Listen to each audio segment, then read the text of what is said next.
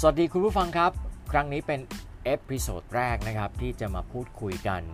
สิ่งที่จะเล่าให้ฟังวันนี้ต้องบอกว่าเล่าให้ฟังในเรื่องของความอ่อนน้อมถ่อมตน อ่อนน้อมไม่ใช่เรื่องของคนที่อ่อนแอนะครับ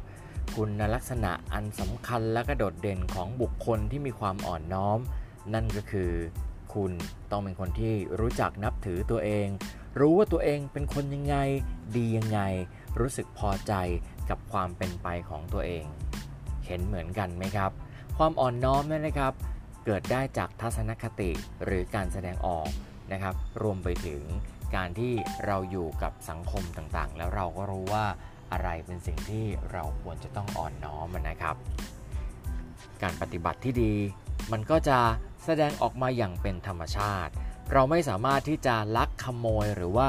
ฉวยโอกาสในเรื่องของความอ่อนน้อมถ่อมตนจากใครก็ได้ เรามีตัวเองเนี่ยเป็นคนที่นับถือตัวเองนะครับ คนที่ไม่รู้จักอ่อนน้อมนั่นก็แปลว่าเขาไม่เคารพตัวเอง รวมไปถึงเขาก็ไม่ได้ความสำคัญกับใครเลยด้วย เป็นเรื่องสำคัญนะที่เราจะต้องรู้สึกสำนึกในเรื่องของความอ่อนน้อมถ่อมตนที่เราจะก้าวไปสู่ในโลกยุคนี้ หรือโลกภายนอก ลองออกมานะครับจากโซเชียลมีเดียดู วันนี้การที่ใช้โซเชียลมีเดียเนี่ยก็ทำให้คุณหรือบางคนเนี่ยรู้สึกว่าตัวเองพูดอะไรก็ได้ ไม่ต้องเกรงใจใคร เพราะฉะนั้นครับการที่เรารู้จักอ่อนน้อมถ่อมตน รู้จักวิธีการที่จะใช้คำพูดที่ดี ใช้ภาษาที่ไม่ได้ทำร้ายใจใครเนี่ยนะ เรียกว่าคุณเองเนี่ยเป็นคนฉลาด และสามารถที่จะเรียนรู้ในเรื่องต่างๆ ได้เหมือนกัน